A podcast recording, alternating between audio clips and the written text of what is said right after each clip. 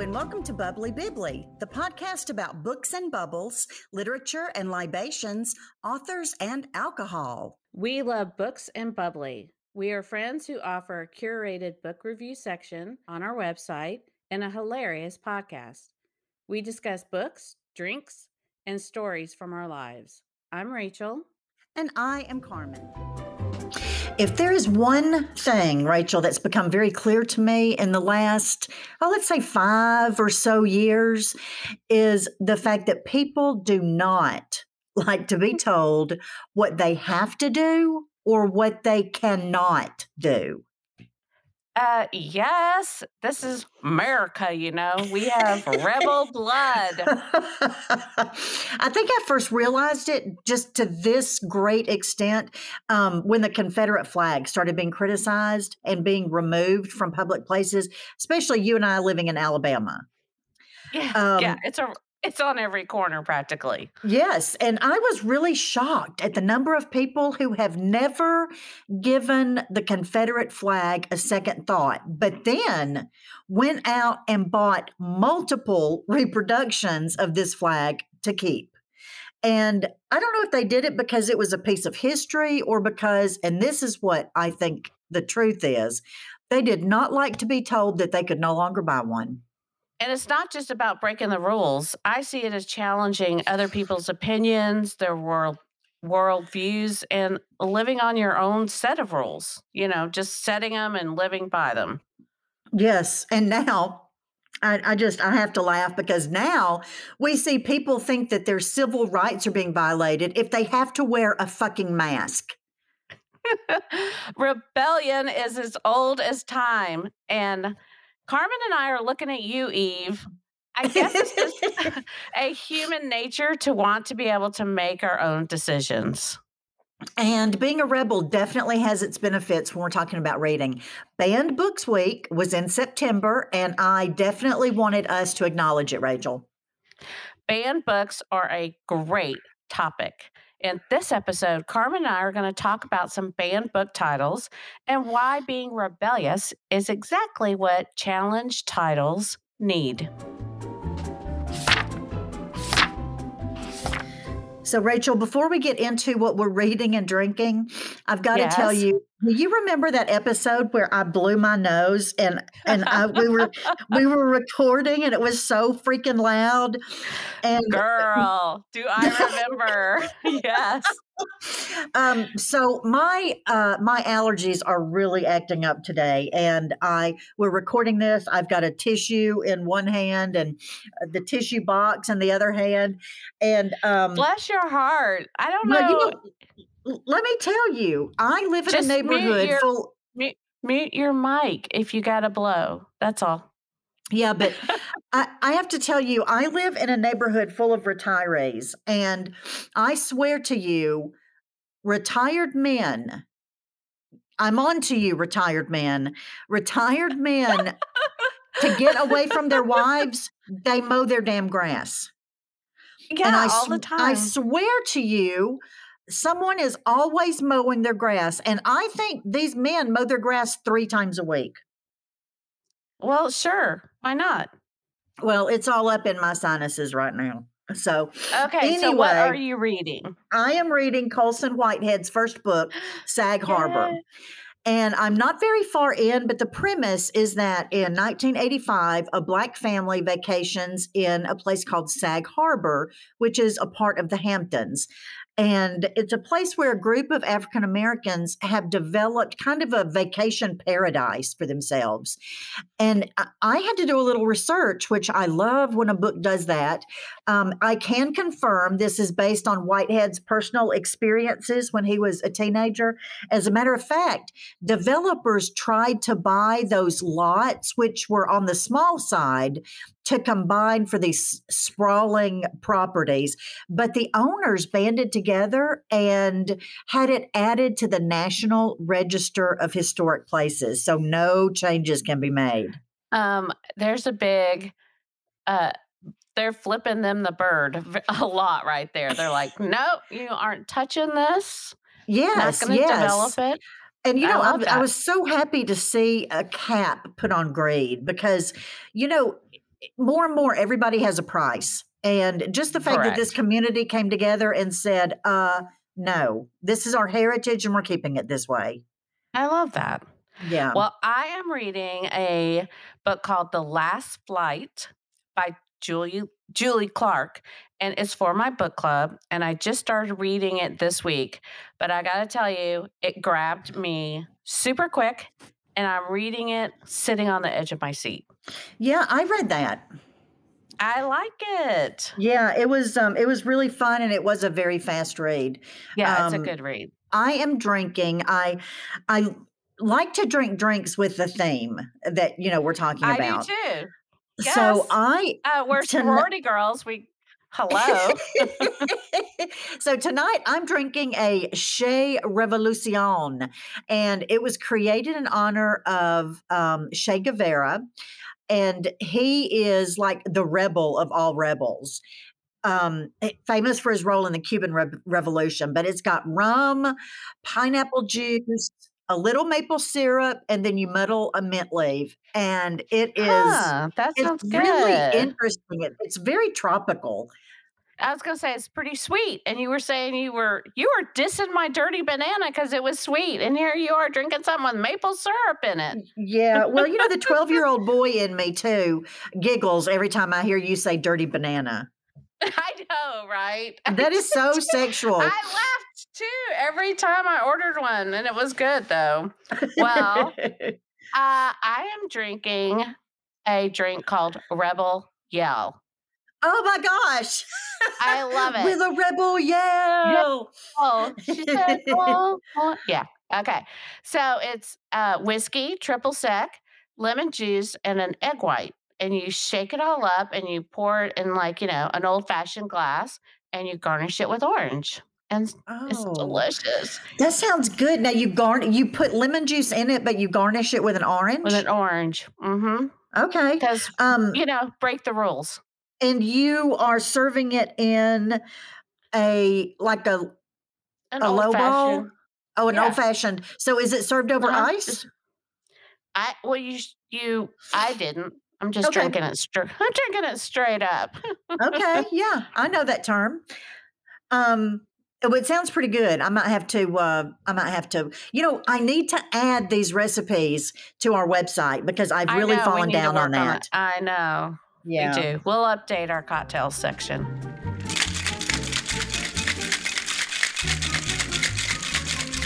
I have a friend named Scott who I met when we both worked at uh, the same company and we used to travel together. And um, the only person that can drink more than I can that I've ever known is Scott. And uh, he- Whoa. I know, I know. He's super cool, and uh, he's got a beautiful wife named Tammy and two great kids. But um, he's very pedantic, and especially when it comes to banned books. And so, since books in America are really no longer banned, I am, in honor of Scott, I'm going to call them challenged for this episode um, because there are still a lot of titles that are challenged, but they're not, they're, they aren't really banned anymore in this country. I love that. The theme for this year's Banned Book Week was Books Unite Us, Censorship Divides Us.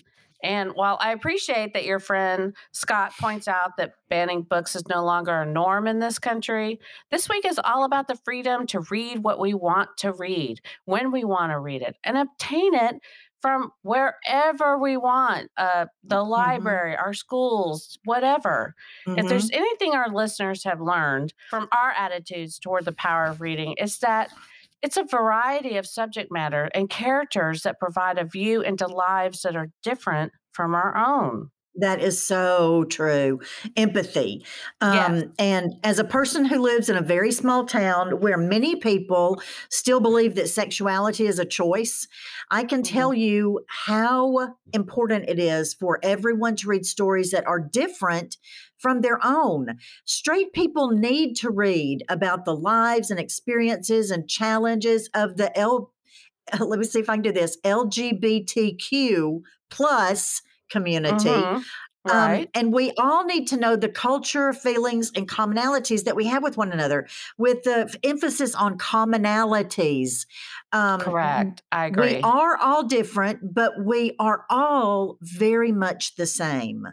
And I agree. I books and totally stories agree. remind Mhm. us of that. Yes. All people need to read about Black people, Indigenous people, Asian American, people from other heritage. For far too long, I think mainstream literature focused on white American with other other cultures on the periphery, and maybe in many times in our stereotypical storyline, it was like a fairy tale. You know, white male, white female, they get together. In this Mhm. last decade, though, we've seen more and more minority authors breaking into the bestseller lists, which I Mhm. love, winning prized literary awards and providing an alternate voice to readers. You know, I've been trying to spotlight authors that are a little off the beaten path in our newsletter, um, which, shout out to the newsletter, will be released uh, in the next few days. Yay! But getting back to the notion of banned books being a perfect for rebels, tell me more about this, why the two are connected, Carmen. Well, Rachel, any preschool teacher knows, and not that I'm a preschool teacher, uh, but any preschool teacher would will know that you don't tell a child what not to do. Instead, you tell them what you want them to do. So instead of don't put that toy in your mouth, it becomes something like, can you hold the toy like this? And then don't hit your brother could become, show me how you can put your hands in your pockets, you know, and things like that. Because if you say don't, what happens? Because if you tell someone they can't do something, that's all they can think about. That's right. That's right. You've given them the idea, the thought, and the motivation all wrapped up in a beautiful package, rebellious package. If someone tells me they are pulling a, a book from a reading list or, God forbid, a shelf, that book is now all I want to read. Uh, but in the uh, spirit of full disclo- disclosure, and this is going to shock everyone out there, I am a very combative personality. What? I'm not- I, I don't see that, Carmen. Well, we're going to put that combat on ice and get ready to talk some titles. Some of the books on this year's list have been on the list time and time again, which I'm very surprised. Speak by Laurie Halse Anderson was published in 1999. To Kill a Mockingbird by Harper freaking Lee is on the list of most challenged books in 2020. It was published before we were born. It's still on mm-hmm. the list after being read over and over and over since 1960. And you know, first of all, who still challenges that book? I mean, you know, I mean, good grief. But anyway, but what does that tell you? The fact that some books have been on the banned books list repeatedly for years and years. Why? Why are you still challenging these books, people, with everything going on these days? Killings, the environmental concerns, political turmoil, and a fucking pandemic and there are still people who don't want their children to read a book like To Kill a Mockingbird. I mean, come on, people. I think that many books have been banned or censored just because of misjudgment or misunderstanding about a book's content or the message or theme. I feel that each person should make their own judgment on a book. I've read statistics that many book challenges have come from people who have never even read the book. Mhm. Hello? Yeah. They hear rumors about it. They've listened to other people's opinion, and then they make a completely ill informed decision. Yes, yes. And, you know, I am all for parental policing. Um, I told you once before, I think I even said this in the podcast. In Cold Blood by Truman Capote was on a reading list in the fifth grade for my son, and I just didn't feel he was ready for that. So, you know, in that book, not only is there a graphic murder scene, but the interaction and developing relationship between the two prisoners and the writer, along with a very subtle homoerotic undertone. I hmm. think all of those are very compelling and necessary to the story, but I also think that they are discuss it's it's like a discussion for a more mature intellect than a 12 year old and of course, these are also the kids who rip out hearts and spines of their enemies in a video game called Mortal Kombat or take headshots in the game Call of Duty. I did love some Mortal Kombat. I mean, really, it's good. Yeah, both of those are good yes. games, by the way. Um, uh, but when a novel is written with such beautiful themes and really nuanced feeling and emotion, I I think it's respectful to both the reader and the author to save that material for a time when it, when it can really be processed and absorbed and understood by the reader.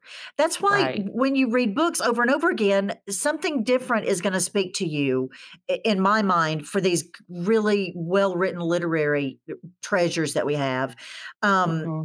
Plus, you know, some of the themes that I would want to uh, that that you talk about, I would want to talk with my kids myself, and not leave the interpretation up to a person who really may have different um, ideas or maybe discriminatory or just different beliefs.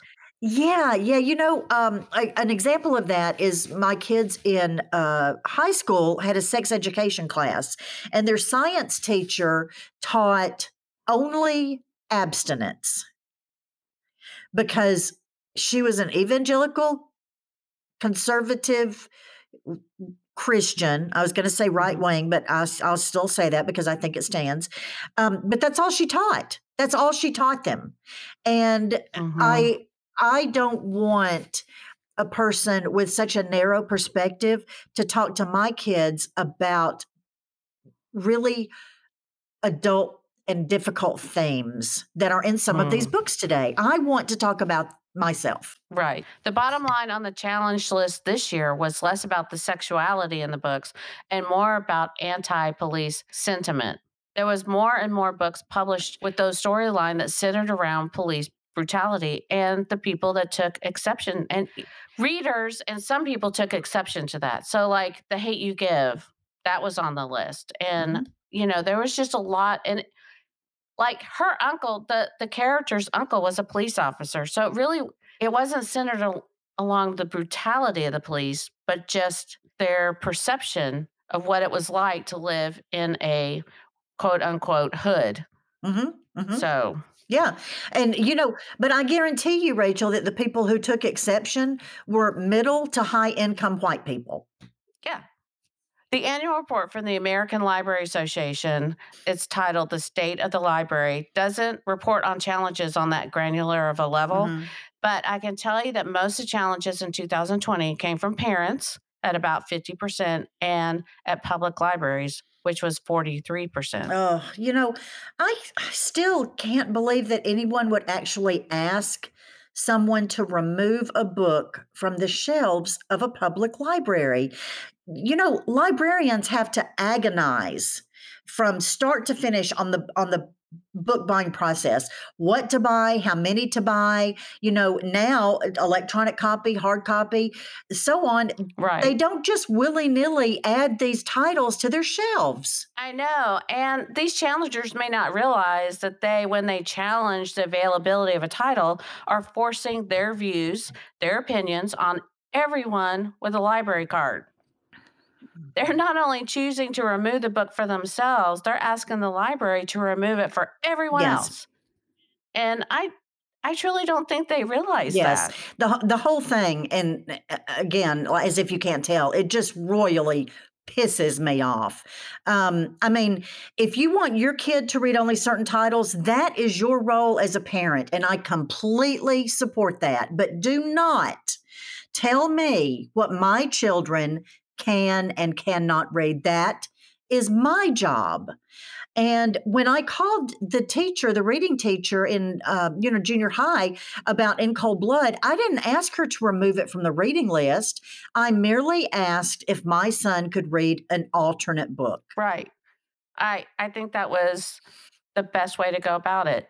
And I can see through this computer screen that you're getting a little flushed. so let's let's switch gears a little. You go get some ice for that hot head and come back and tell me what you have read because that you were told you couldn't or shouldn't have okay, read. Rachel. Ah!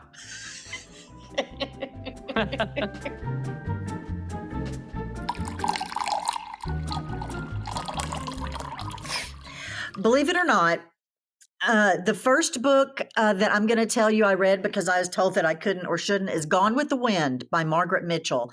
I was in the sixth grade, and my teacher told me that I was not old enough to read it. So I marched my I, I marched my hot little sixth grade self straight to the library and checked that bitch out. Um, and you know it's over a thousand pages, and I loved it and the librarian Yay. loved me um, you know because librarians love a reader and you know a reader starting so young and just enjoying things so she started pointing out books to me that she thought i would like um, so that was my that's awesome. yeah that was my first one what about you well, for me, it was the Harry Potter series, which was really quite recent. The Harry Potter series um, is is the end all and be all for a lot of these questions for you. Well, yes, for a lot of different yes. reasons, but but for here, we're we're in the South. We're in Alabama, and when these series came when they came out, there were a lot of parents who were hot about this because there was magic in there. There was witchcraft. There were curses and there were, you know, whatever. They had a magic wand. I don't know. Parents were not letting their children read these mm-hmm. books. Mm-hmm. And at the time, Emma had read all the AR books in the elementary school. So her teacher told me to reach out to the middle school librarian, go over there and get her some books from the oh, middle oh, that's school. Awesome. So, that is awesome. But but I had to I, discussing with the librarian over there, we had to be very careful because Emma was in third grade and you can't get a lot of books from the middle school for her. And I was going to have to be reading them with her, you know, to make sure. And the librarian was helping me. And she decided the Harry Potter series was perfect for her because she could take her AR test on it. And and I agreed. And for me, that just it gave her and I something to really bond over, yep. and she loved them. And she's been a reader her whole life too. So, you know, those Harry Potter books were AR gold too. It, they were like 54 oh. points per book. Did you, did she win the exactly. AR prize every year? Yeah, she did actually. she did. It was between her and another student. So, yeah. reading reading uh, rebels they are. Um, another one that i felt like i had to read was speak by laurie halse anderson. You pointed that one out earlier. Um, yeah. this book is one of the most challenged books of 2020 and i read it because back when my sons were freshmen in high school about 10 years ago the book was on the summer reading list and a few of the parents challenged it. Oh wow yeah, so I had to read it so I could see what all the kerfuffle was about. And of course, I love that word, by the way. Kerfuffle. In my own little way, silently ridicule the small minded people uh, who tried to withhold this literature come knowledge uh, in my little small hamlet, mm-hmm. you know? Um, of course, there was a rape as part of the story, and I guess we can't talk about that because it never happens, and we don't need to indicate that it does, or maybe. And teenage boys Right, and teenage boys don't need to know about yeah, it. Yeah, and maybe we will put somebody's, you know, an idea in somebody's head. You know, they're just freaking idiots. I agree. I am always surprised that Of Mice and Men by John Steinbeck is still being challenged yes. and is on the banned book list for racial slurs and racist stereotypes and the negative effect, I'm putting that in quotes, uh, on students. This is a book that John will always pick up at the airports and read while traveling because it's just a novella. It's short, it's very readable. There's so much more to it than the stereotypes that someone has put on this story. It's it's about yes. loneliness, companionship, the impossibility of the American dream. For some people, freedom, contentment, safety. are not found in this world or not found in this America. And I love this quote by John Steinbeck. He put in one of his um, journal entries in 1938. And it just speaks to me. In every bit of honest writing in the world, there is a base theme. Try to understand men. If you understand each other, you will be kind to each other. Knowing a man well never leads to hate and nearly always leads to love.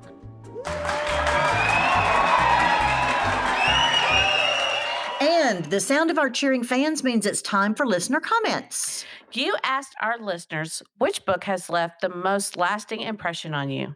Amanda Pages, love her, shout out to her. Uh, she answered, I still think about the book, The Last of the Really Great Whangdoodles, because of the imagination in it. I also really love the book, The Beautiful Miscellaneous, because I just like how these misfit smarties come together. Oh, I love both of those titles so I much. know, I do too. Oh my goodness. Um, I also ask, how do you jumpstart your week? And Dank Writing Memes answered, coffee. A whole lot of coffee. Agreed. Well, let us know what really motivates you to read a certain title and what are your favorite banned book titles. But always check us out on Facebook and Instagram. And visit us at www.bubblybibly.com. And I want to mention again that you can click on the button on the Contact Us page and leave a voicemail for us. And I really, really want somebody, please, to test that out so we can, uh, yeah, so we can play it back on the show. And remember, Ray Bradbury said, There is more than one way to burn a book, and the world is full of people running around with lit matches.